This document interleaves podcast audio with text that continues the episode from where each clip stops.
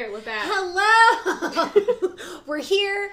We're back. Present. We're present. welcome, you guys, to Dark Alignment, or welcome back if you are a returning listener slash viewer. There's a viewer quality to what we do here. We Yes. are, we're a visual podcast.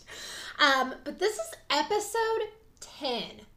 I cannot Double believe it. Our baby is reaching its preteen, very awkward, difficult years, is what Mm, yeah, tween tween time. tween time. Yeah. Um, so, in case you are new, uh, we're a true crime astrology podcast, and I am Brittany. And I'm Amy. I'm also a Ruka Rose online, mostly everywhere.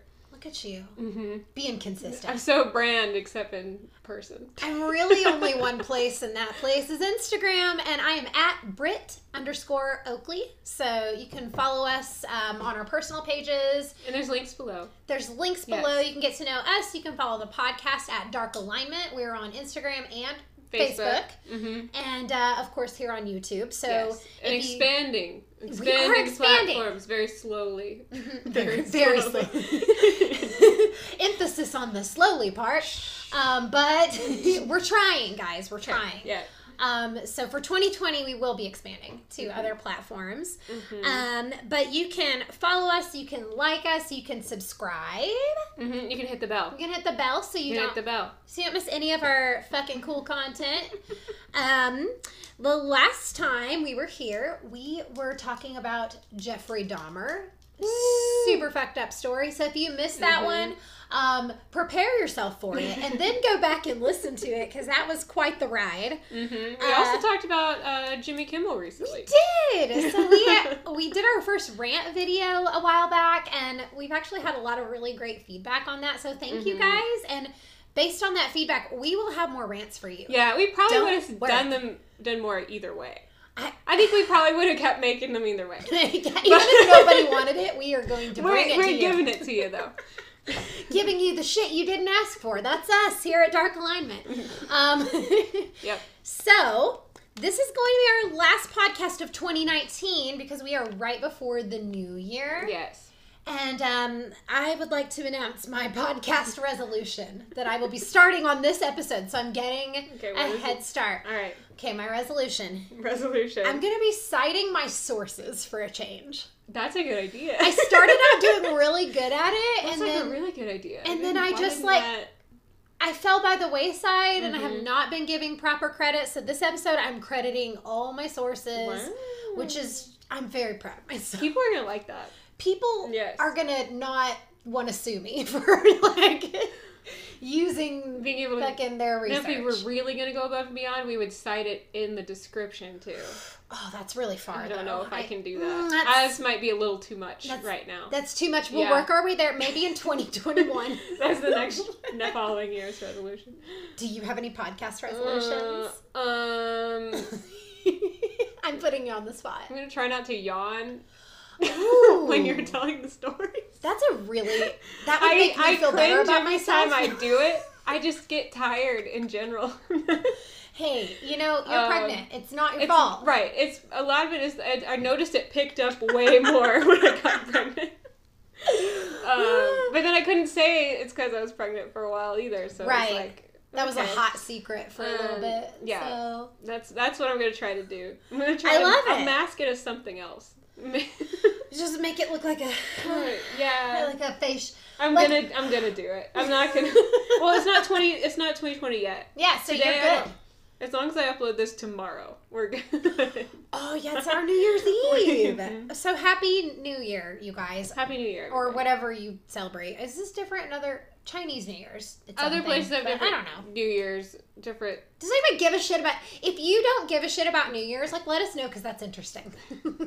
Hit us up and let us know about what you do. Because Um, winter solstice is also considered like a new New Year kind of thing, and then like there's Okay. lots of different. Tell us how you celebrate the changing of the passing of time. um, Okay. So, episode 10, we are doing um, a story that one day I was just thinking, walking around my house, and I had like an epiphany, and I got chills Mhm. all over my body, and I texted Amy, and I was like, I know what fucking episode we're doing. It just came to me. We are going to be covering the Columbine shootings. So I know this is a really heavy story, which is why I've kind of done my research a little bit differently for this episode to be really Mhm. sensitive to Same. this tragedy. it's been 20 years since the event, Mhm. um, but still, it it uh, it has affected a lot of people. It's affected an entire nation. It was one of those national tragedies where even people outside of the direct situation felt it. I know that I was in the seventh grade at the time, Mhm. and the idea of a school shooting was like super scary. Crazy. Yeah. Yeah. So I'm very sensitive to the fact that this is like an impactful story. Mhm. So I guess without further ado, we'll fucking jump in. So Yep. hardcore trigger warning, y'all. This is a very, very tragic story.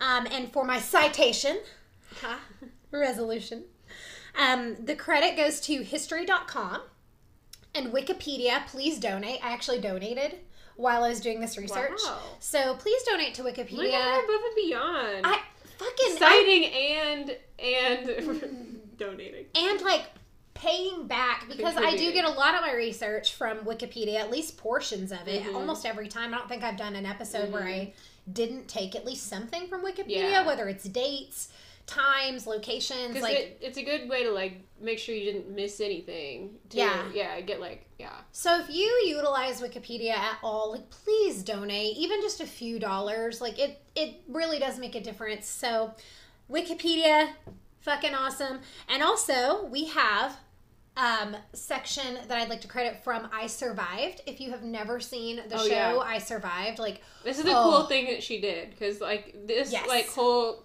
compilation of notes like over this is not anything you can just like pull up and find. Right. online. It was actually one of those things where I was looking for the whole story and I felt like I was just getting little pieces and Mhm. fragments from all these different places. And then the episode of I Survived, there were two survivors of the Columbine shootings who each tell their personal account and it just adds um, a level of insight that Mhm. I could not otherwise have and also just the emotional aspect Yeah. of how this changed so many people's lives in just a matter of minutes and it it's it's pretty crazy so i'm excited to bring some of that energy into the story today so let's fucking go Okay. um, overview of the story in general. So, Columbine High School is located in Littleton, Colorado. And for those of you who don't know the story, I feel like everybody does, but if you don't, um, there were two teenage boys who went on a shooting spree and then committed the act of suicide after. So, um, at the time, it was the worst high school shooting in U.S. history. It prompted a national debate about gun control and school safety, and as well as major investigation to determine what motivated the two gunmen. Um, so, the two gunmen, Eric Harris, he was 18, and Dylan Klebold was 17. Um, it's still one of the most infamous shootings in U.S. history, and it just kind of like there's a lot of interest around the two young men, who mm-hmm. they were, and kind of how all of this escalated to them actually committing this horrific act. So, one investigative journalist described Eric Harris, who was the older one, as, quote, the callously brutal mastermind, while Dylan Klebold was quoted as being a quivering depressive who journaled obsessively about love and attended the Columbine prom three days before the shooting. I guessed right based on their charts then. oh shit, really? I was like, this one was the schemer, and this one was. Oh my the- god, you could like see that? yeah, that was what I. I was hoping that you that that was right. Yes. I didn't double check. Because I was wondering if that would show up differently, like on their charts. oh yeah, but it, does. um, it does. Go ahead. Teaser so- for later. we're gonna go into kind of a little bit of history. There wasn't a lot of historical information on either of the boys. Um, there was a little bit more on Eric, who is like the mastermind, supposedly. Um, So he was born April 9th, 1981, which means he's an Aries. Aries. Uh, so fire, fire energy for sure. Um, his dad was in the Air Force. His mom was a homemaker, and they moved around a lot. So he was like military brat until his dad retired, and then they settled down in Littleton in 1993. Mm-hmm. So they lived there for six years before the shooting. So he had been established there, junior high, like middle school, like all that kind of like awkward. Yeah, he lived his life there. Yeah. Right. Um, so from all accounts, he had a lot of friends, at this time. He was on the soccer team.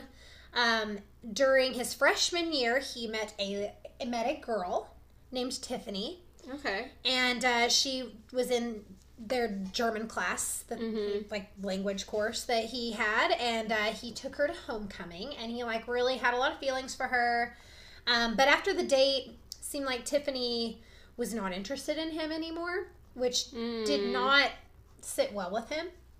And he actually, this was one of the first um, times anybody recalled any like fucked up behavior that Okay. happened Once here. things didn't go his way, like Yeah, so after she refused to go out with him again, Eric staged a fake suicide, which is Oh, like wow, yeah, super over the top. like um, that fits. and and he like went to the level of sprawling out on the ground with fake blood splashed all over him. Um, she was actually like in front of her. She was screaming for help, and then Eric and his friends started laughing. And uh, this poor girl, poor Tiffany, like stormed off and was like, "You need to fucking get help. Like you're a piece of shit, Mhm. basically." Yeah. Um, so that was the first like indication that that there's something going on here. Mhm. Um, Big indication. and then over time, other people started noticing that his personality was changing and his behavior was changing. He was getting more irritable, angry, kind of reckless. Um, he was less accepting of his peers, less involved in activities that he Mhm. used to enjoy. Um, so that rejectum like got him pretty fucked up. But still, he was described as likable and charismatic. Mhm. That was a. I love that you're I'm like this is making sense. So, like, he was known as Uh-huh. somebody who was kind of touchy feely. He Yeah. hugged his female classmates. Um, on on one occasion, he even gave his favorite teacher a Christmas present, so he came off as like thoughtful. Mm. Um, but he often bragged about his ability to deceive other people. So he, there's a level of deception going on there. He was known to be kind of ill tempered. He got angry pretty quickly and would like kind of blow up. And then leading up to the shooting, people noticed that he was like angry with everyone and felt it like seemed like no one was quite up to his standards. Like like nobody was a good person in his eyes. Like everybody kind of fell Mhm. short. Everybody kind of sucked. His trust reason. had been broken, so Yeah. yeah. Yeah. So his worldview definitely uh, changed Mhm. there. So that's the basic background of Eric. So now we're going to talk about Dylan, who is like kind of viewed as like more of the follower in the two of them. Like he was kind of going along with it. Uh, he was born September 11th, 1981. And what does that make him? September 11th, is that still Libra? He's a- or is that's not September Scorpio yet? 11th. Yeah, he's Virgo. Oh, Virgo! I Mhm. always forget Virgo, even though I have a lot of Virgo in my chart. I always forget that Virgo. Virgo doesn't need to be there. I always skip over it every time, which is really unfair. It's kind of like a weird time of year too. It's like a, it's like almost the like, I don't know. It's like kind of summer, kind of fall. Not Yeah. really either. I don't know. Yeah, it's like you just got back to school and shit. It's terrible. No. um, so he was actually a Colorado native. So he lived there his whole life. He grew up in a really religious family. Uh, both of his parents were Lutheran pacifists, which is really interesting that he came from like a family that was like pretty zen, low key, Mhm. like peacemaker type of Yeah. uh, upbringing. And during his early years, uh, Dylan played t-ball, baseball, and soccer. He was in the Scub Cat, Scub Scouts, Cub Scouts. that was weird. Cub Scouts. So he was like pretty fucking normal as far as kids go. Like those are all pretty basic little boy things. He was described by his peers as being painfully shy, like really Yeah. quiet, reserved. Um, Mhm. Another thing, like kind of like a social awkwardness, is that Dylan would often take several minutes to prepare himself for a conversation. So even with the people close to him, like he really had to think a lot about what he was going to say, how he was going to say it, like his method of delivery. So there's a lot of like, I don't even know if it's like a self consciousness or just having to prepare for those Mhm. social interactions. Like they did, he was not a social butterfly. He didn't have that charisma Mhm. effect like Eric did. So um, he would blush and like get really fidgety when somebody new talked to him, especially girls. Yeah. You know that can that can be interesting. That can be awkward. I've experienced that. Um, so a lot of social awkwardness, but he was also prone to having angry outbursts. Um, he had been in a few verbal altercations with teachers throughout his Mm-hmm. lifetime, and um, with his boss. Like so, you know those teenage jobs, and I even put the name of the pizza restaurant in here because I thought it was funny. His boss at Blackjack Pizza. So if you've ever had Blackjack Pizza, let us know. Is it any good? What's what's the, what's it all about? I of want pizza now. I fucking. I should have eaten meal before we started. Um, I mean, I'm I'm an advocate of snacks and food, so I'm gonna have to say yes. Yeah. Yes to that. Yeah. Um, so that's kind of all the information about Dylan. Again, not a whole lot um, of history as far as their personal lives. But now we're going to talk about how the two of them met, which I have titled The Perfect Storm. So Oh, yeah. They met in the seventh grade, which is a super pivotal time. Like when I think back Mhm. about seventh grade, like that was one of the most monumental years of school for me. Like seventh Mhm. grade and ninth grade, those were two like really pivotal years for me as far as like my friend groups and hmm and the people around me. So I have a seventh grade story I could tell later. Maybe for the Patreon. seven, we're gonna tell some fucking awesome seventh grade Yeah. stories. Oh God. We'll do a seventh grade story video Seventh for grade Patreon if stories! you want to get on there. Write that down, please. Let's I make sure. Seventh grade stories. Okay. Um, so they became pretty close um, over the next few years, and by the time they were juniors, they were described as inseparable, even though they had really opposite personalities. Mhm. So. yeah. Um, a friend of theirs that was like really close to both of them said that they always sat alone together at lunch and kept to themselves. And then, With a- drawing. yeah, Yes. a rumor eventually started that the two of them were romantically involved, but there's never been anything to like corroborate that. Mhm. Um, they they may not have even been aware Be interesting. of the rumor. Yeah, that would be interesting. I mean, so it was believed that Eric was emotionally dependent on Dylan, uh, who was more liked by the broader student population because he was, you Mhm. know, kind of quiet kid. Like Mhm. I always really loved the so quiet wait, kids. so which one was dependent? Eric. So Eric, the more charismatic, Yeah. the older one, Became emotionally dependent On on, Dylan. Dylan. Yeah. who was Who's more, more emotional feely. of Yeah. the two. Better at yeah. And Mhm. also, people really liked him more Mm. because I mean, I always loved quiet kids. I don't know what it Mhm. was, but I just felt like as a non-quiet kid. I kid, know what you mean. I, I'm the opposite of the quiet kid. So it was like those were the people that I was like, let me let me bring you into this. Oh my god. and it was just like a it was like a mission for me. It was very Uh-huh. weird.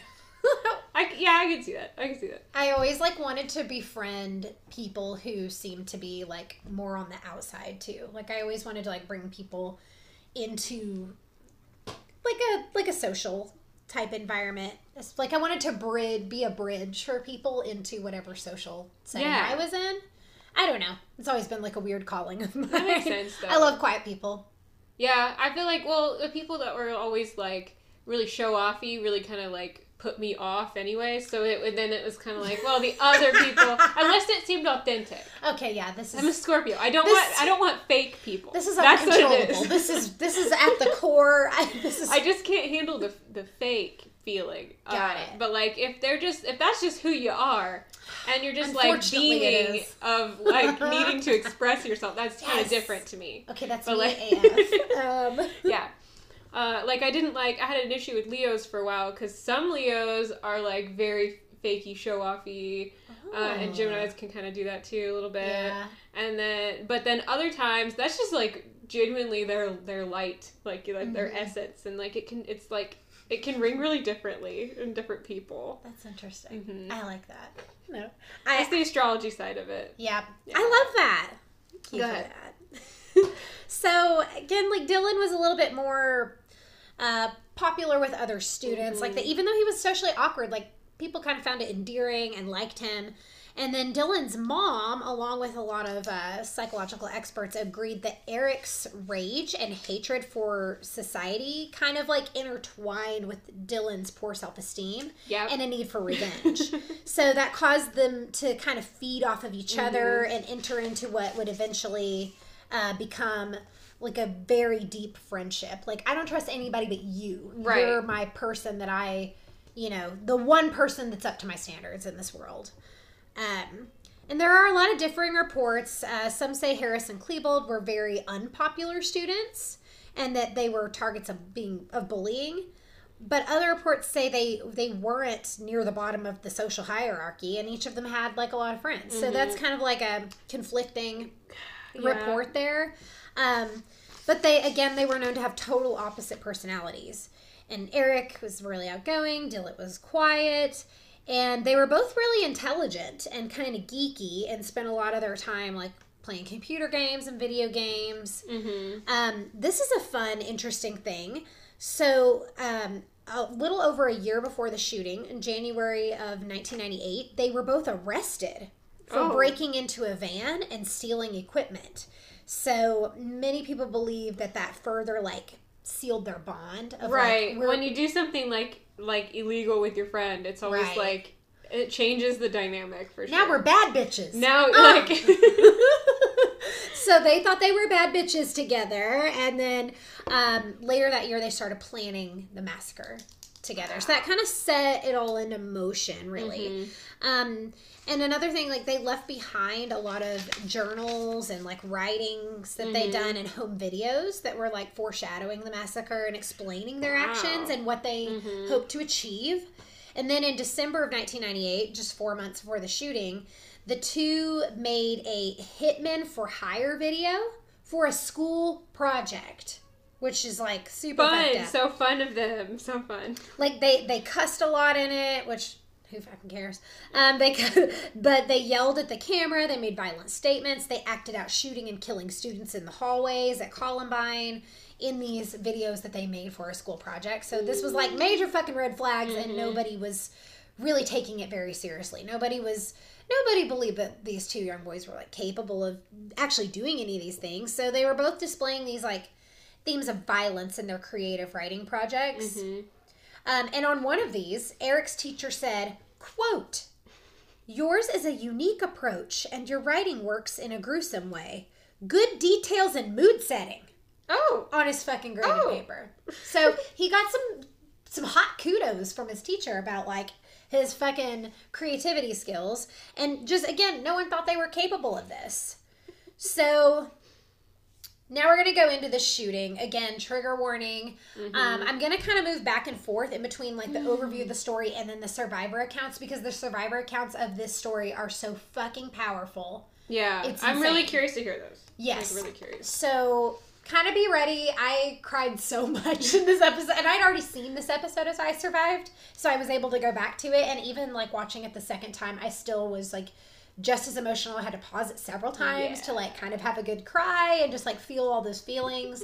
And I also think that translates into my telling of the story. does, is like I can, the empath in me, I can really feel um, those deep feelings. So the morning of the shooting, they arrived at school in separate cars, and this was around 11 10 a.m. Okay. They walked into the school cafeteria first, and they placed two duffel bags, each containing a 20 pound propane bomb that was set to explode at 11:17. Next, they went back outside to their cars and waited for the bombs to go off. So when the bombs didn't go off as they um, they had expected, around the oh wait okay they went for back to their backup plan. So the shooting spree was actually not their original plan. Yeah. Um, then at 11:19 a.m., so just you know a few minutes later, they approached the school dressed in trench coats and started shooting students outside. Ooh. And at this point, they moved inside of the school, where they shot several students in the library. And this is where I'm going to go to. Whoo! I already have chills. Time to go to the survivor story because both of these students were in the library that day. Okay. So we're going to talk about Craig and Crystal, and each of them shared their story. I'm going to start with Crystal. Um, her section of it isn't quite as heavy as Craig's. Yeah. Uh, his is really intense. So Crystal remembers that there were teachers running down the hall and screaming that everyone should hide because there were students shooting. Um, she was under a desk in the library and she was like kind of towards the middle of the room. So, like, not on the outside, she was kind of like tucked away in the middle. Yeah. Um, she said that the two boys announced that everyone was about to die and that's when they started detonating bombs in the library. So that was their first like big move in there. They had Yeah. already shot a few students at Mhm. this point. Um, one of the bombs actually exploded near Crystal. And uh, she said at that point, like the fire alarm started going off. So this has me like I'm imagining like the flashes, and I'm imagining like the the loud fire alarms. Like you know what that sounds like, Yeah. and how Like how like scary jarring and, yeah. loud and like the flashing of those and all the chaos so um she talks about like feeling the shrapnel hit her leg from those bombs exploding Wow. um yeah. so this is like complete chaos we're gonna jump over now to craig so as this was all going on craig was already in the library he was goofing off with his friends one second and then he started hearing the pops from the shooting. And initially he thought it was a senior prank. I mean this is mm-hmm. april. This is like right before graduation. So he thought it was a senior prank that somebody brought firecrackers to school was his exact Yeah, thought. because just not what you would, especially then, you wouldn't think. it's not really in human nature to assume things are more complex than they are Exactly. Yeah. you know th- we don't automatically think like oh well i guess students are shooting And us it's like the towards the end of the year, like you're thinking Senior yeah, break. mhm. that's all I would have. Yeah. So um, everyone was really panicked, and two students were already dead at this point. So Craig gets under like these table type desks. I saw like pictures of what they look like. Yeah. So it was like those long tables that like are a desk too. So there's a divider underneath the table on each side. Yeah. Um, so they're getting underneath there, and he is under there with his two best friends, Matt and Isaiah.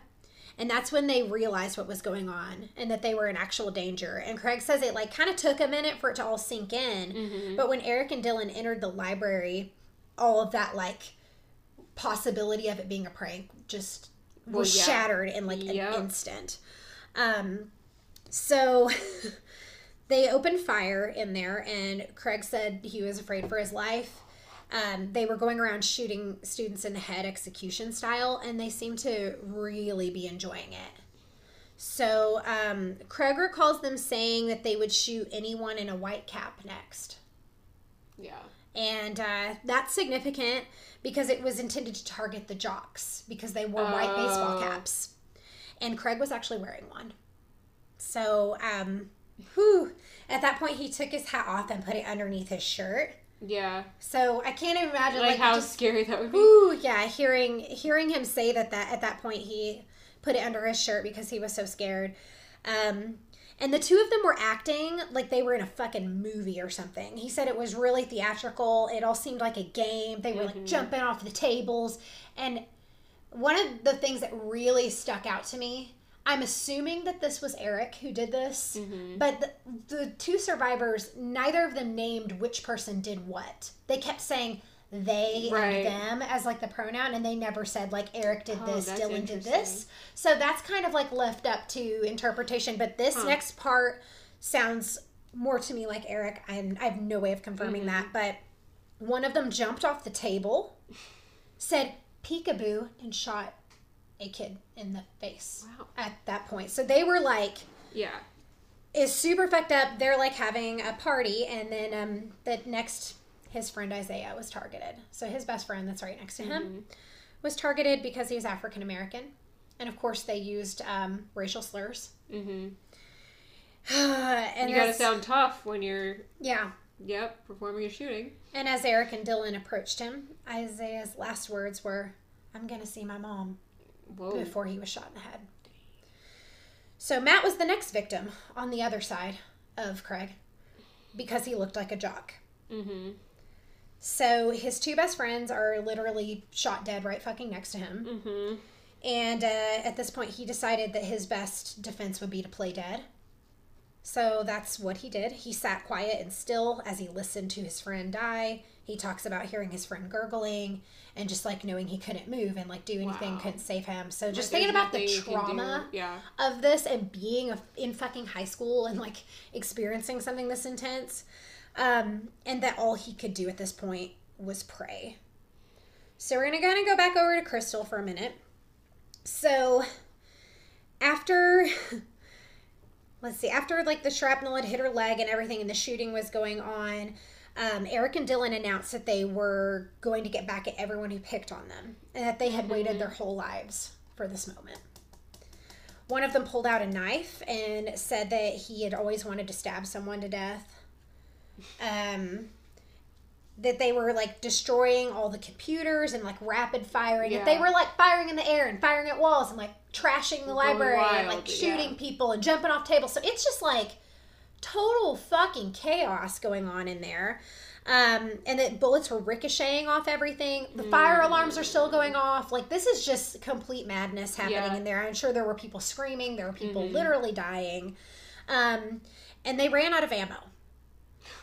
So they left the library, and Crystal said it seemed like really evident that they were going to come back. Like it seemed like they went to go get more. And then, of course, on their Mm-hmm. Way out, they destroyed more shit. They were like throwing stair or throwing stairs, throwing chairs Mm-hmm. on their way out, and that they had killed ten students at this point.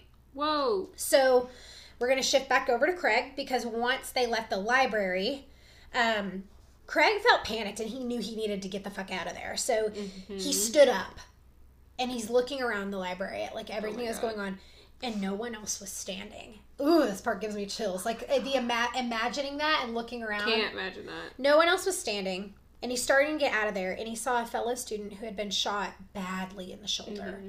and uh, she was asking him for help. So he fucking carried her out of the library, and he like yelled out to everybody, like, "We got to get out of here!" Yeah. And so everyone followed behind him, which is just like. Yeah. Yeah. His story is so You do need to powerful, get out guys. This story is like his his account of story is incredible.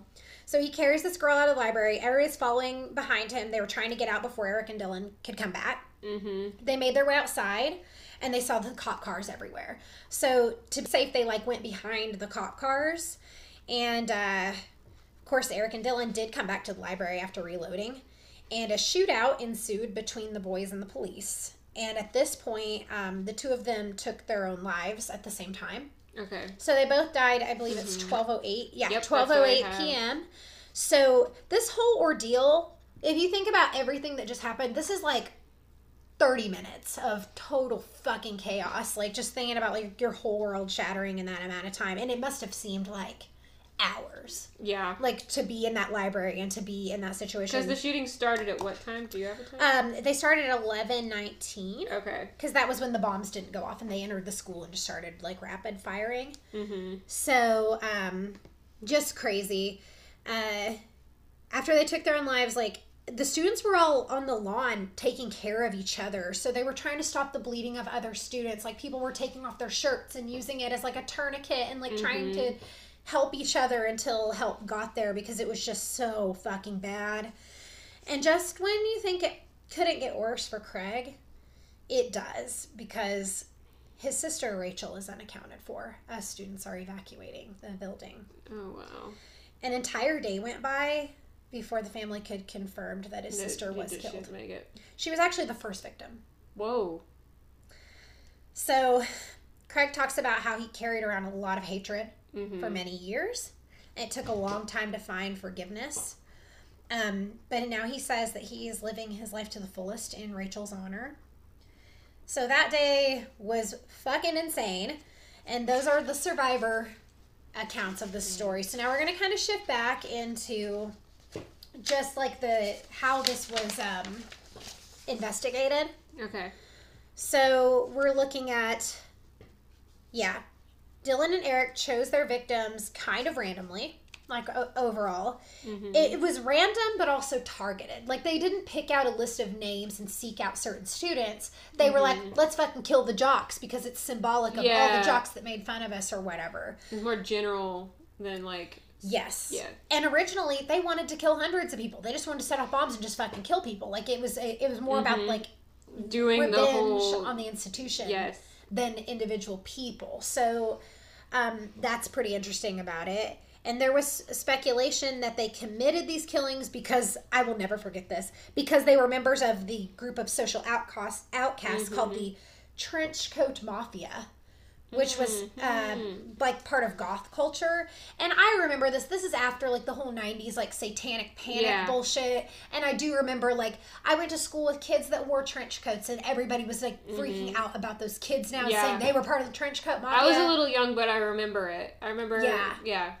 I forget you're younger than me. I was, yeah. really, I was like 1999, like I was in kindergarten. Oh shit. Okay, yeah. but I, I remember, I remember going to the like going places where teenagers were, Mhm. like um like the roller skating rink and like wherever teenage, you know, like the movie theater, You and know, I would see. I remember out. seeing it, Yeah. but I don't remember. I wasn't like, I didn't care. No, I was like, I had a friend who lived down the street from me who wore a trench coat all the time, and he was super cool. Mhm. We like we were friends from kindergarten to high school, and like Yeah. he was one of the people who wore a trench coat, and like people would Mm-hmm. say shit about it, and it really pissed me off. But still, it was like this whole thing about like the goth culture. So like goth culture was kind of attacked, which is super fucking unfair. But um. I just remember like being the age around Yeah. the age of these kids, and it being like such a huge fucking deal. Mm-hmm. Um, and it was also speculated they carried out the shootings as retaliate retaliation for being Mhm. bullied. And of course, violent video games and music were blamed for this. And this was like around. This was also the time that Eminem had just come out. And he, I mean, there's so much but he talks a lot about going this. on at this time. Mhm. Like, it, like the Marshall Mathers LP, Yeah. it talks so much about like how he was definitely being blamed for a lot of it. He names Columbine in one of his songs. It's actually bleeped out. Um, yeah, I remember you saying. I was that, telling yeah. you about this. yeah, but it's actually um, those lyrics are bleeped out because it was so sensitive to people. Mm-hmm. Um, but he was kind of just like making a statement of like, it's not my fault. I make this music. He would say like, is it because I rap this way? like, which always you know makes me happy. But um, that was like, and that's not proven. It it it's kind of like a chicken and the egg situation where people with violent tendencies are more drawn to violent things and Yeah. not necessarily that violent things cause violent tendencies in people. It's one of those like Mm-hmm. if, if you have those violent It's- tendencies, you're probably going to be more likely to seek them out. It doesn't yeah, mean you're going to act on any of it. Right. So uh, I get I get frustrated with that. But through their journals, this was like a big thing. Investigators um, discovered that they'd been planning to bomb the school for at least a fucking entire year. Um, Mm-hmm. and like so that day, total death toll: twelve students and one teacher were killed. Um, tons of people were injured. Everybody was affected, and still to this day, it's the fourth deadliest shooting in U.S. history. Mm. So after the crimes occurred, there were some arrests that were made. So Mark Manes is the man who sold a gun to Eric and bought him 100 rounds of ammunition the day before the shooting. Ooh. He was sentenced to six years in prison. And another man named Philip Duran, who introduced Eric and Dylan to Mark Manes, went to prison too. I'm not sure uh, how much time he served, but um, there were arrests made. Like people were held accountable for contributing Yeah. to this after the fact because obviously, you know, the two gunmen were cowards and took their own lives, you know, when they knew that fucking shit was going down. Right. So that is the heaviness of the Columbine shootings with some incredible survivor accounts that Yeah. like whew, I'm proud of myself. I did not cry, almost cried. I, I made it through it. I hope you guys Pisces man, she's gonna cry. She's I'm gonna feel it so deeply. It's like I was there. It, that's that's how I feel every time I like go through one of these stories and like talk about the victims and like get into that place. Mhm. Um, I think it's important to kind of speak from that place because again, when we cover these stories, like we totally understand how much it affects people, how much this particular story even if you didn't live in Colorado, you could have lived in South Carolina, you could have lived in New York. Like if you were a per, a person old enough to understand what this was at the time, you mm-hmm. remember it, you were affected by it. Even even 20 years later, it has been 20 years since this happened and it still impacts people. It still impacts the town of Littleton, Colorado. So, without further ado, we're going to chart this shit up.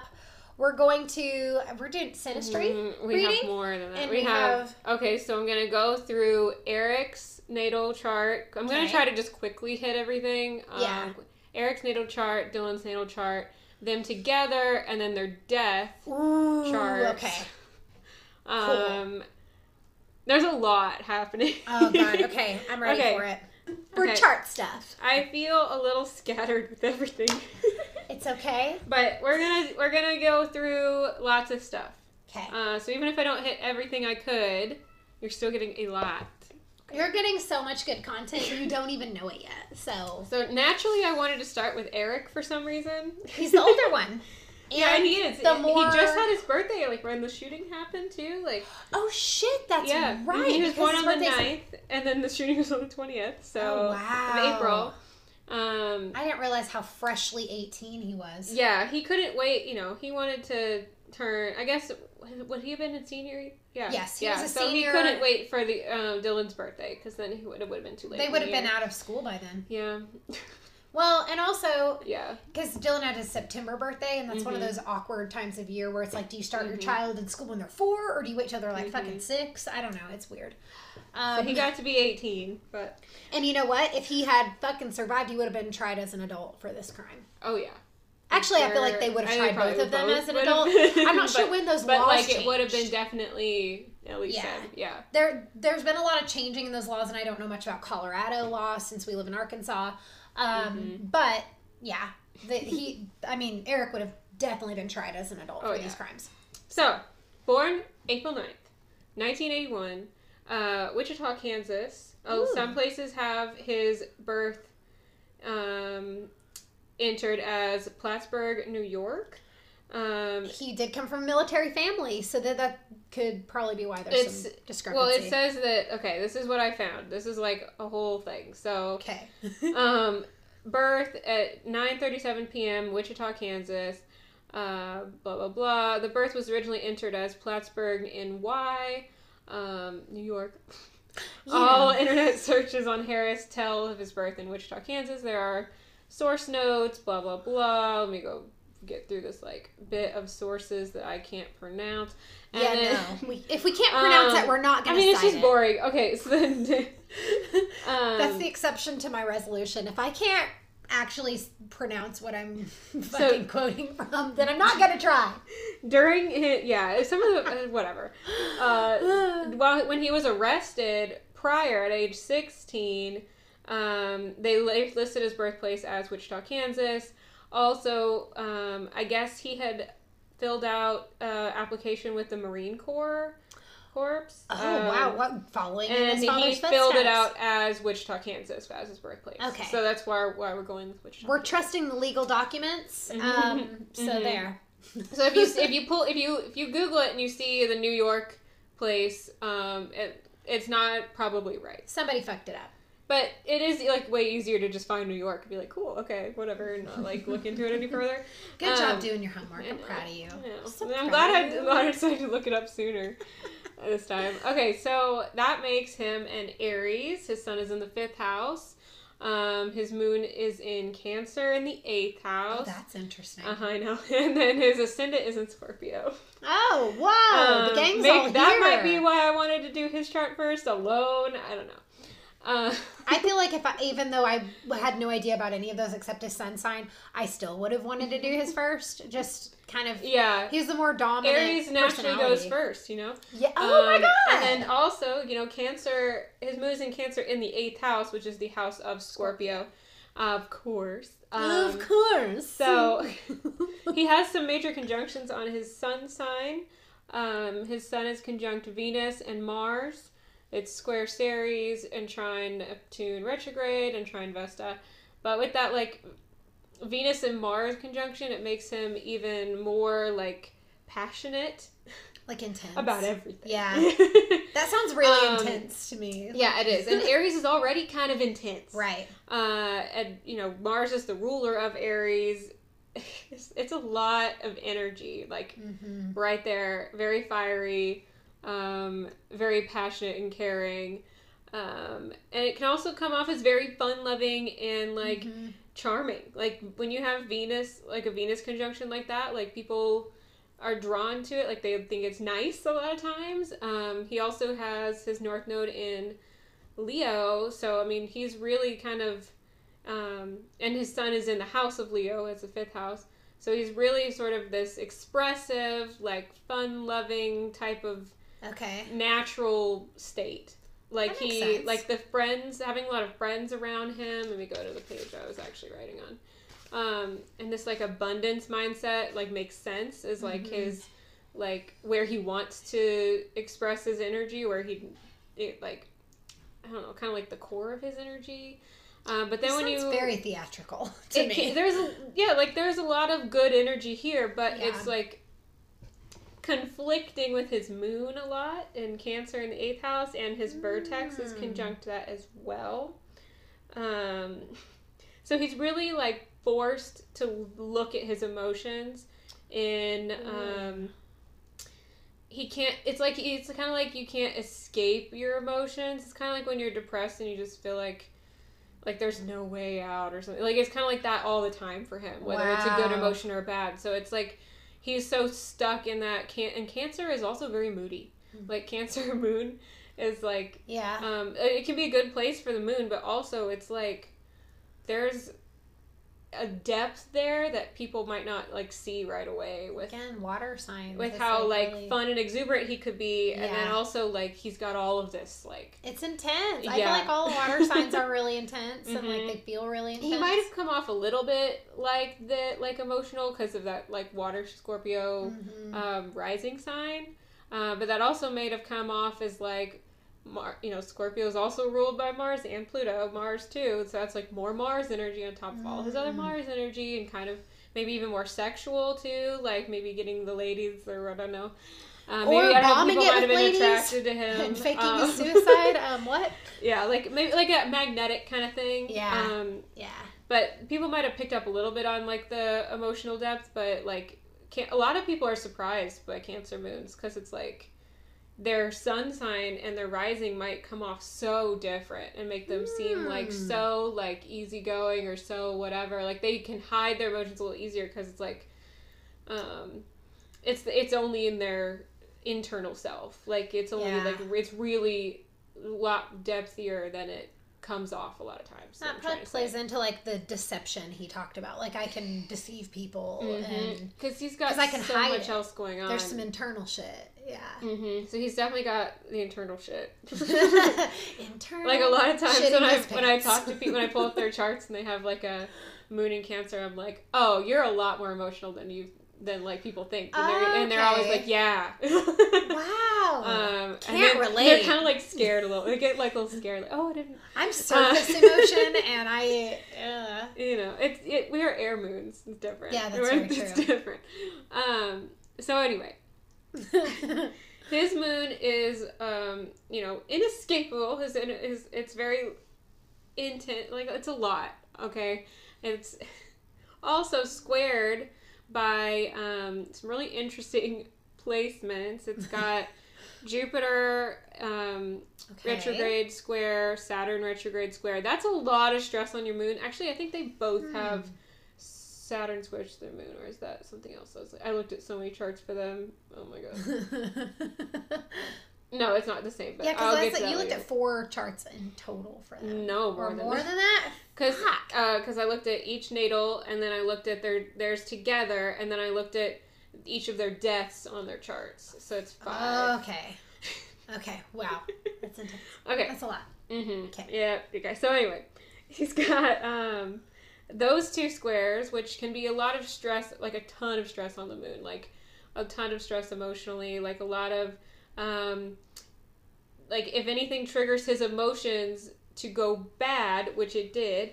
um, Clearly. like he is so set up for failure like um Hmm. his you know he's got it, it's gonna feel like the world is just not on his side in any way like there's it's like it's it's that total opposite of his sun and like exuberant thing going on. It's like um all the all of a sudden like everything must hate him. There's no option for growth. There's um Mm. like the structure of everything that saturn the structure and the discipline of the world is also beating down on him um, emotionally.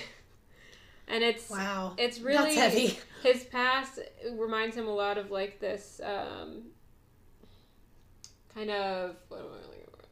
like uh, societal issues because he's got the south node in aquarius so he's kind of thinking like Oh. in terms of that too that ties into it a little bit Okay. um, but then the scheming part is like even more interesting to me because he's got squares to his Mercury and Pholus, which are conjunct each other also in Aries. So that makes them very uh, kind of aggressive. Okay.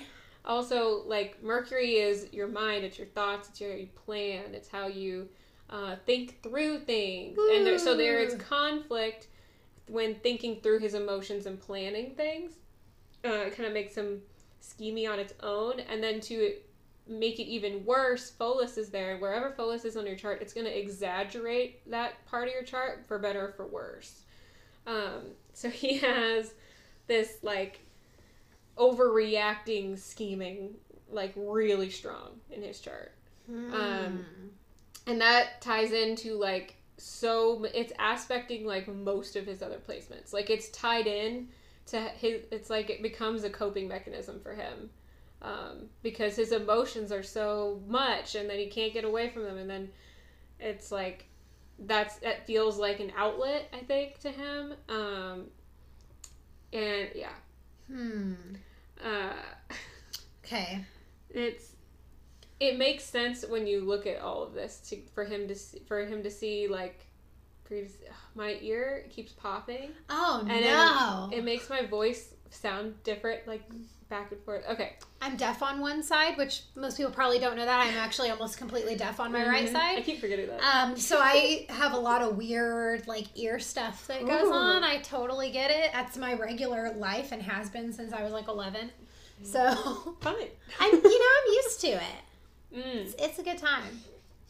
so Getting good at reading lips. i don't i should probably not spend any more time on his chart but i will put notes that i took up to this time, Oh, just because there's so much that i can't cover in a timely manner Right. um This was a really heavy one where I felt like we could probably talk oh about god the story. probably- We could talk about their Mhm. charts for probably like fucking three I know. hours. Like, There'd be so much like there's so much in this. Um let's see. His Neptune is in retrograde that can cause like make you more prone to like delusions and like a wishy-washy perception of the Mm. world, like your worldview. Um also like not you have an issue kind of issues with like uh your intuition maybe or like um yeah, I'll just leave it at that kind of. okay. Um and then so that's Eric. his yeah. Let's see. I'm trying to. I'm just scanning to see if there's anything Make else. sure it's nothing else. Um. Oh, I want to talk about their midheavens because it's like kind of Oh, what their they're known for. It's like their tenth house cusp. It's the tenth house cusp. It's like I don't think I've heard of this. uh, it sh- it's called their midheaven, and it Hmm. shows what they are known for.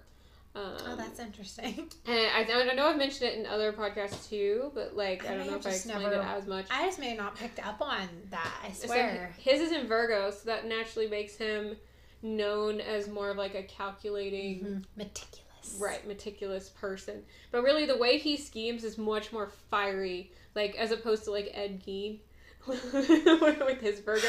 We did a, did an episode on him too, so check it Ed out. Gein, I believe it is he's Um, episode eight, and, And he's a he's holy a- shit, Yeah, he's a Virgo, and his scheming is so much more like it's tactical. His was like so very it, but but Eric's is more like Okay. fiery kind of like Yeah. youthful like warrior feeling um, Oh, rather than That's a great description. yeah rather aries Versus- warrior aries is always like yeah Versus Ed Gein, who was very much like, this is the order I have to do this in, and this is how I need to Mm-hmm. do this, and I need to pick every piece apart, and every little piece has a place. Like it was very like yeah da, da, da, very organized. It Mhm. didn't seem to have a lot of that emotion, which I think he was a Taurus, which blows my fucking mind. it's like But yeah it's just very very different. he has that yeah he has an aries stellium and he's obviously known for like being an aggressor already but like he's also known as the schemer partly because of that midheaven and Hmm.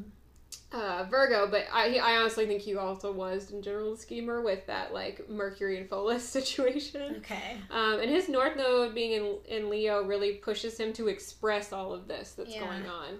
Um, so he's with his Vertex and his North Node. I mean, he it was kind of just like I don't know, like he like there wasn't. It, it probably didn't feel like there was another path for him to take. Wow. Um, being in Yeah. his head, probably didn't feel like there was another option. Clearly, this seemed like the only Mhm. way out. and I could see him. why he, he probably would have been good in like the Marines, like generally. I don't, he probably would have had Hmm. issues with the Like a- structure of like it. an though. authority. The probably. authority I feel would like have been an been issue problem. for sure. Um, yeah. but but the like active like um thoughtful like planning and like And executing. Yeah, and like, like, the. mo- that would have been good but i don't think it would have been like a perfect fit Um, he was really intended to go to war. Maybe he would have been great in Vietnam. I don't know. uh, you know terrible. yeah he would have been better at the war part than the actual training Like or active listening duty. to anyone Mhm. part okay so then dylan i got dylan's chart now Oh, so Dylan. dylan is september 11th which is interesting to know Oh my gosh, I didn't even think about the caveat to Uh-huh. September 11th. Holy Yep. shit, that didn't stick out to me at all. 1981 Okay. Uh, and he was also born at 9 11 a.m. Are you serious? What the Isn't that crazy? That is crazy. Yeah. um, and that makes him a Virgo. His sun is in the 11th house. Uh, Virgo's not the ninth sign, unfortunately. Wow. um, Okay. Anyway, so he's um, sun in Virgo. He has a conjunction as well on his sun, which is Ceres, and that that's automatically going to make him come off a Oh. little more nurturing and a little more. Um, Vir- Virgo's also generally kind of nurturing. Like they want to take, they want to serve. They want to feel like they're Mhm. taking, they're needed. They want to feel like they're taking care of things. Um, like productive and they can be tedious, but it's also it also is like a caring, more caring kind of placement. Um, a little bit more intuitive, uh, like earthly intuitive, uh, a little calmer, definitely calmer than like an Aries uh, Okay, yeah. energy. Yeah. Yeah. Um, and then his moon is in Aquarius in the fourth house. Um, Okay. Having a fourth house moon is also going to make him more like kind of calm, homey, like wanting to.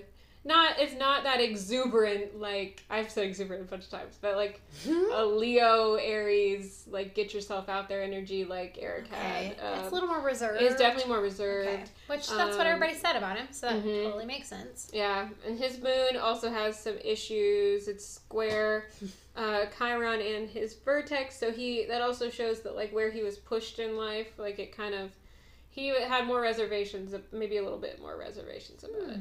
Um, but he there's I mean plenty that obviously he he that was not enough Right. to um, keep him from doing what he what happened here. They definitely kind of needed each other to make this happen. I can't wait for the synastry Um, chart because that was like my mhm. whole thought of this whole like- thing with their opposite personalities. Like Mhm. it's almost like they fit together like a puzzle piece to make. yeah, like the Ken and Barbie killers. They fit like oh just, my god, perfectly. That's episode six. Yeah. Also, if you want to hear about um, Paul Bernardo and Karla Homolka, Mhm. that's a fucked up Canada story. I, I they so- that and the Gypsy Rose are probably my favorite Sinistry readings so far. Oh yeah. Uh, but this one's really good too, so I don't know.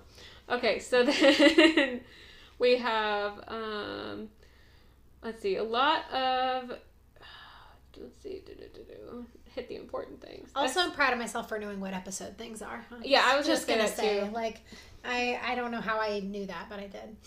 So his ascend- and then his ascendant, you want to know the rising. His rising is in Libra, uh, and that Okay. also makes him more ple- like, come off pleasantly. Mhm. Yeah, uh, people like maybe people thought he was like nice looking or sweet looking or like I actually don't know like what the boys kind look of. like. I would. I, I might have looked up a picture. I don't did remember. not look at their pictures, and I Um, normally do, and I did not. The kind of like balancing energy, like kind of trying to recognize people for, um, like who they are, um, as well as himself, and recognizing that people are different and balancing it. Blah blah blah blah blah. Um, that kind of thing is really a Libra thing. So he's got actually a huge stellium in Libra. Um, they have a ton of similar placements because they're only born like five months apart. So like a lot of those generational Yeah. planets didn't make it that far uh, around. So there's already like a really like strong foundation for anyone who's close to you in age, like close to your birthday. right. Um, so anyway, um, he has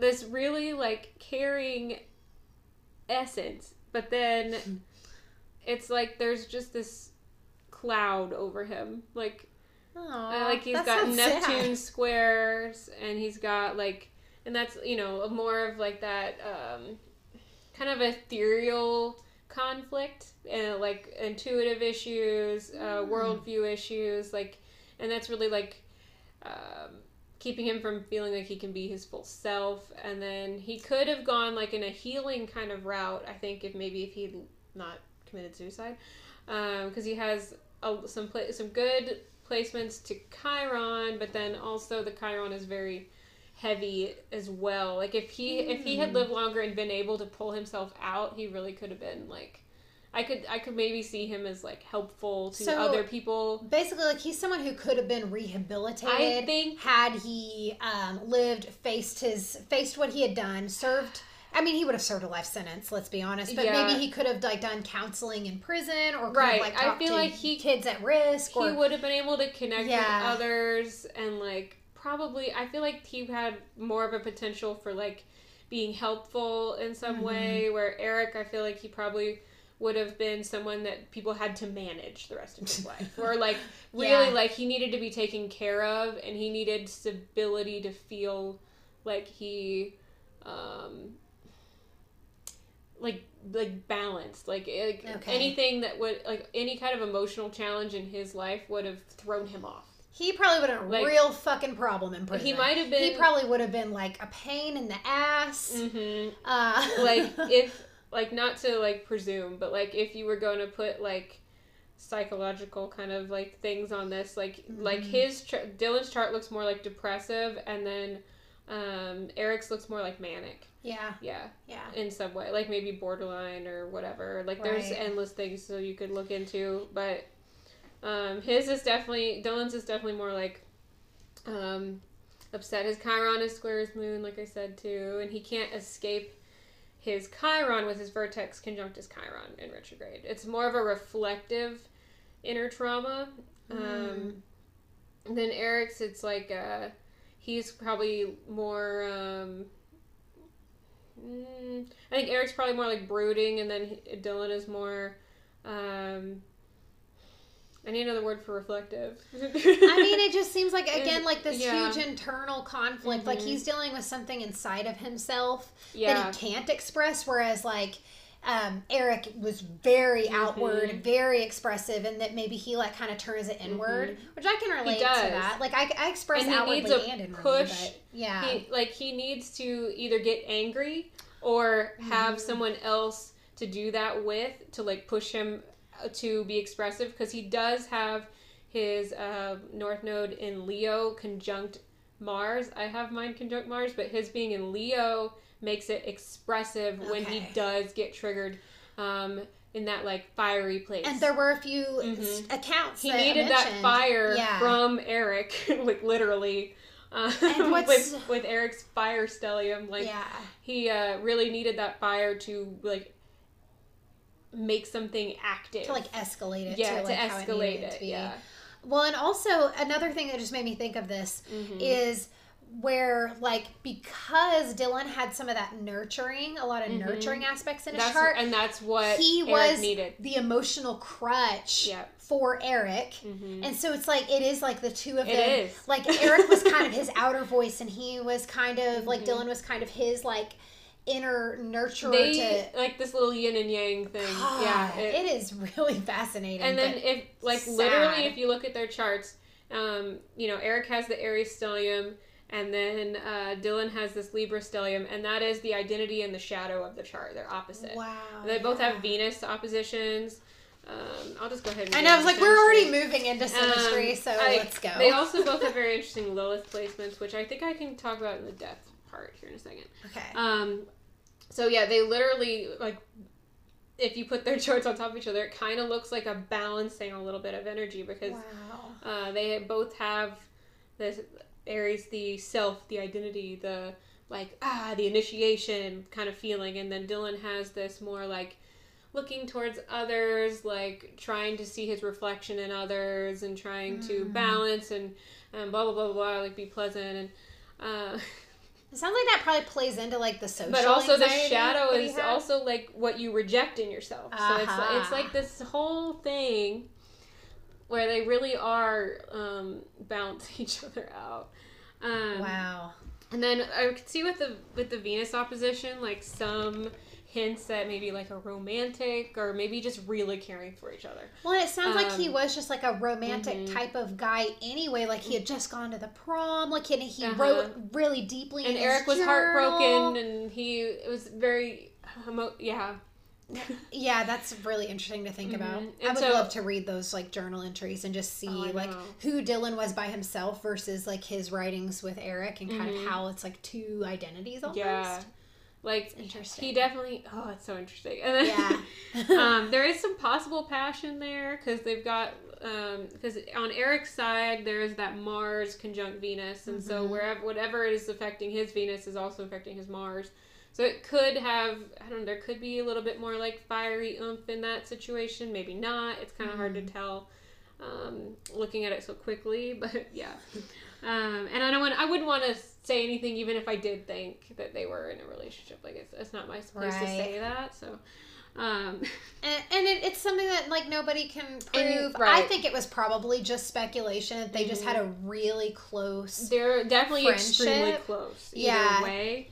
That's kind of like that opposites attract, balancing each other Right. situation. Um, they have the same Chiron placement, except, like I said, Dylan's is in retrograde, so his is more introspective and like uh, less like uh, brooding. Oh my god, I can't. What am I going to do with this? The trauma um, situation. Yeah. And then they have the same Pholus, but again, Dylan's is in retrograde, so uh, his is like a little more laid back than um, Eric's. Eric's is very intense with his placement. Um, but they're both gonna exaggerate in like a warrior type of way, if that makes sense. Um, It's so crazy Dylan's is just more that. relaxed. Yeah. Yeah. like more introspective. Um, Okay. They have several conjunctions. of course, let me actually pull up the synastry so I'm looking at it. Um, can't, can't have Dylan's on top of Dylan's. I need. Okay, there we go. Dylan, get off of Dylan. Um, so stupid. Sorry. Okay. Let's see. Uh, oh yeah, they've got like Pluto conjunct, um, Saturn conjunct, Neptune conjunct, Wow. um, oh, everything like because there's the slow moving things are still going to be in the same place. Um, north nodes, so they're heading the same similar life path. Um, Chirons, Pholus, uh, uh, really close uh, Lilith, and I'm probably missing Juno. I'm probably missing more, but the point, point is there is a lot, but they still balance each other out. Like Eric is literally his top three things, like fire, water, water. Um, Dylan is earth, air, air. Wow. um, and they, I mean, they definitely care about each other. I think uh, Yeah. that's that's probably the most I can get there. And then we'll do the death chart. oh, the death chart. It's just crazy because I feel like uh it I, I don't know how this could have gone differently or if it could have gone differently and if that's mm-hmm. you know, like I feel like each of them on their own, like this couldn't have happened. Right. Like they had to have each other. Which is Exactly. again like the synastry reading why I was so interested to hear it because it's like mm-hmm. How does this how does one affect the other to make something like this fucking possible because it's Yeah. horrific i definitely don't think dylan could have done this by himself Mhm. at all No, and i eric i don't know I- I- he's one that like maybe depending on how he would how be more likely, but he also he probably would have like done something later in his life I think maybe something own, maybe else, like a domestic violence situation this. or i don't know i Yeah, could just think this it. is a yeah. Um, I mean, Dylan's Mars way. was is also conjunct Eric's North Node, so that gave him a little bit more like firepower, even though he had a ton of it. Um, and then Eric's Chiron is is square like, um, let's see, Dylan's Moon. I, I'm already losing track of myself here. I've got a different got a chart pulled up in my notes. going on Um, and it, it just like exaggerate it, it's like it's comforting and nurturing but it also really like adds conflict to eric's trauma at the same time like they really push each other towards this it's This so crazy they, wild. they also have the same vertex like house placement so it's both in the eighth house which is like death, transformation, intensity. Mm-hmm. Um, so they get that they kind of get the feeling of like, well, we're both being like thrown into like this area of life, like Wow. sun quincunx each other's sun, so there's like um, kind of like a resistance type of feeling almost, but then so much care for each other. It's really interesting. Like they're blocking each other's lights, if that makes sense. Like they Oh. can't be like their most like um like their I guess uh, for lack of a better word, like their nicer selves. Okay, my Like, interpretation yeah. of this is that they brought out the fucking worst Yes. in each other. Like you know, like they're both like the devil on each other's shoulders in a way. Yeah. Like I mean, I had I had friends that it was like when we Yeah. got together, it was like, oh, we do like we we're, we might do something illegal later. um, we're totally sneaking out tonight. Like I Oh, had, like I had some lots of people really just bring that out in you more than other people. It's kind of I like actually, in the fourth grade, had my mom and a teacher come Mm. together and tell me I could no longer um, spend time with one friend that I had. Um, had similar things. and, and I was never allowed to be friends with her again, and then we were enemies like the rest of our days. Wow. And, and I'm talking mortal enemies. I'm Wow. talking like she started rumors about me that were super fucked up, and like it was Dude. some of that like Mean Girls kind of shit. Like it was, but we were best friends, and then we were, I guess. My teachers that were energy concerned. had to do something. It's just like very extreme. Yeah. yeah. I, I was confronted by both my mother and a teacher, and it was like an intervention of like, this friend is bad for you. At, when I was like eight or nine, so it was very early that people were like, I think mine. You can't oh, hang I out with her I. I had a series of people. Okay. good stuff. Uh, not anything that intense, but I had a series of people. okay. Super intense. Um. So on their death charts, here we go. So uh, at the time of their death, uh, Leo was on the horizon. Um, that is about expression. Again, Mm. expression, They making were- things public, making putting things out there. That's a fire sign. Doing something about it, active, like dramatic. Um, they were living in it. Like right before that, it was in Cancer. So like as the shooting started, it would have been in Cancer, and it's like um, really like feeling their emotions and like really kind of like in a cathartic kind of Huh, feeling okay. you know, to that. um, so you know, and then the sun would have been in Taurus, um, like just starting Taurus that day like Hmm. just it had just moved into Taurus. Um, so he, they'd really been amped up from all that that Aries energy, uh, and then it just moved into Taurus, making things like material. It actually isn't it April Um, twentieth. Isn't that day one of Taurus or like day two? That's like Mhm. I. Yeah, it, it, it can vary like slightly, but yeah, Yeah, this I mean that's, the like, right sun on- was okay. the sun was still at the in the zero degree of Taurus. Wow. So Okay. right, it just happened. Um, That's crazy. And then uh, what's really interesting is the moon was in Cancer, like exactly conjunct um, Eric's moon. So on Eric's chart in the eighth house, which is again about death and transformation and Scorpio and intensity and blah blah blah, blah um, you have his moon living there with his vertex, which is struggling for him, and the moon had come right there the day of the shooting, as well. Um, right on top of there, so that when you have a lunar return, it intensifies your emotions even more. Um, sometimes it can be for good, sometimes it can be bad. It kind of really depends on what else is going on. But like, um, he has a lot of stress on his moon already, so he's you know lots of problems there. Um, it's also where his vertex is, uh, so he felt I felt like he probably really couldn't escape it that day. It was like something he was really living in. Um, and the yeah, the rising in Leo was um, let's see. Yeah, so it was it was in Cancer and Leo. Cancer during when the shooting started, uh, which is also his eighth house. So it's like more focus on it. Um, whenever th- something is coming up on the horizon, like transitly, it kind of just like makes you face that in your chart, and it's something that happens. You know, it cha- it goes all the way around the circle every day.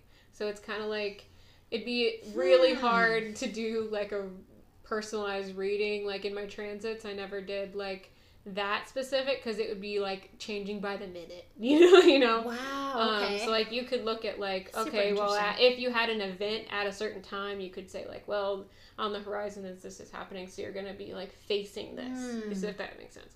Um, That's super interesting. yeah, it, that's part of part of how that would work. Um, in his first house, what he was also would be would be facing um, Lilith came in uh, to his first house, so that is empowerment, uh, and that also is involved with his moon and his vertex and his scheming and things like that. He also had um, Lilith and inner intervening, interplaying, and whatever.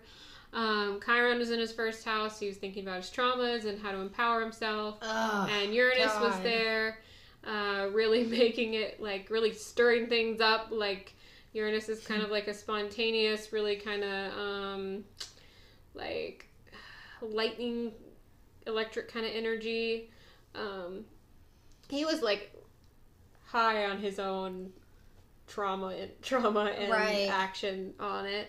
Um, that definitely um, was in the Mhm. forefront, like from the survivor accounts, Mhm. because none of that information was just available in researching Right. the actual shooting. I'm sure, But just like the details of how they were behaving at the time, they were clearly like living their Mm-hmm. Oh, fucking best life during that. crazy. They weren't Yeah. timid about it. Like No, they wanted it to Um, be he like had Pluto there as Mhm. well, and Juno, and his vertex, and the vertex that was on the horizon was there too. So it's like pushing him to express it. It's pushing him to stay committed to its plan. It's pushing him to do this Pluto transformative thing that that uh like Pluto goes through your houses and like just like kills anything that's not serving you and like makes you transform that in your life at that point. So like if you Ah. have it in your first house, he is really focusing on like this like death change, like I have to do something to like uh change my situation and my identity and how I feel and oh my god. So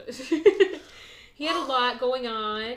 And Yeah. then Dylan uh on their death time. I'm like super interested in Dylan's because of just kind of Oh, Eric also had Vesta conjunct the North Node. They both would have had Vesta conjunct their North Nodes.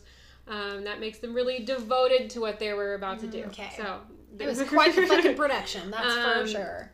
For Dylan, um, in the, his eighth house, uh, Venus was transiting, so he was more pa- like he cared a lot about what they were doing, um, Oh, and so, so he was probably even caring a lot about Eric during this time and caring about everything like uh, caring, being upset about his traumas and like, um, I, and all of that was uh, trying, making it working really well with everything that was going through his first house at the time, which was a lot more things. Um, he had Mars in retrograde conjunct his Juno, so that's like he really cares and he's really motivated to stick to this plan, like whatever plans he has at the time or anyone who's commi- he's committed to. It's really Juno is like marriage and commitment. So um, his Wow. Juno is getting triggered as well as Eric's. Um, and then they have he has Pholus RX going through um, conjuncting his Venus and Pluto. And like I said, again, Pholus exaggerates and makes you really like act on, um, like exaggerates whatever is going on in that spot of your chart. So again, that Pluto energy of like transforming your identity and making everything like, like, like different at any cost. Very kind of. grandiose It's, type it- of. It's the whole Pluto's extreme. was, yeah. It's, that's always an extreme placement Oh, wow. um, on your chart, and so with Venus there too, he really cared again. There's very like a lot of care with this, and it's like. And Venus can be a bitch. I know I've said that before. Like if Venus Yeah. feels wronged, he's got a lot of Venus going on for him Mm-hmm. uh, during their death and shooting time. Um, it's like Venus was ready for revenge, and yeah. everything else really made that possible. oh God. And I that that is all I think I have that I will talk about on this episode. Super fucking intense. um, yeah, uh, I'll, I think that is the most intense synastry chart that we've looked at. I don't know. I, it's up there with like Gypsy Rose and Dee Dee Blanchard, but uh, I'm- holy I'm, almost happy not to look at it for a while. yeah, that yeah. this whole story is really intense. I like I said, I had a poll to fucking do this story. Um, where there was something, it just came to me organically, and I just knew that we, We were have to do it. to do it. Like, because I had a This is this has been like a really cool Yeah. thing to look at, and we'll post more notes. yeah we'll post we'll Mm-hmm. post all the stuff we've got and um i think we should like have pictures of the of the boys because I don't know what the, I mm-hmm. can't I'll put it. I'll put, put, it, it in my somewhere. mind of what they yeah. look like. So mm-hmm. Instagram, we'll probably Instagram. Oh, for sure on Instagram. Facebook I have everybody, all of our people on Instagram and like their sun, moon, and risings. If you ever just want to browse, Yeah, it's actually uh, and because it's really interesting. You And can on my- find your murder twin. oh yeah. yeah. On my page, I tend to put like humorous music too. music. I, I think that I'm hilarious, and Mhm. I put very stupid. She finds music. just the right song. For some reason, my Instagram still isn't letting me use the music button, motherfucker. the sticker. That's bullshit. I had it for a long, forever until like I don't know, maybe six months ago. It went away and it hasn't come back. What the fuck? My other accounts have it. I mean, I put music on all this bullshit on mine, and then I tag Dark Alignment, and the Dark Alignment can go, Yes, here it is again. So I'll put, I'm in charge of the music. How about that? Uh, Okay. all right, you guys. We Well, that is the Columbine shootings. Thank you guys for like making it through that with us, and just for showing up and for being here. We Mhm. really appreciate all of your support. We couldn't, we wouldn't be doing this if you guys weren't like into If nobody it. was into it, It's so cool. yeah. I say this We'd probably time. just be texting each other like, "Ooh, this, this, and this." and that's what we guy, did so- before this. We would just text each other. Yeah. Um, but seriously, like we appreciate y'all more than we can even tell Mhm. you. Like it's the coolest thing to have people like on board that are into something that it's we really think fun. is fucking cool. Yes. Um, and it's crazy. It's vulnerable to create something and like put it out there and put like ourselves out there for the Mhm. world. But you guys are fucking amazing, and we hope you have a wonderful New Year. Yes. Um, tell us about your resolutions. Tell us what you're up to. Mhm. Please connect with us. Again, like us, subscribe, follow us on Instagram, join our Patreon for some cool fucking bonus content. Uh, we're gonna have some more rants and cool shit coming. Um, and yeah, you guys. So we hope that you stay awesome and continue to love yourselves. And we'll see you in 2020. See ya. Bye.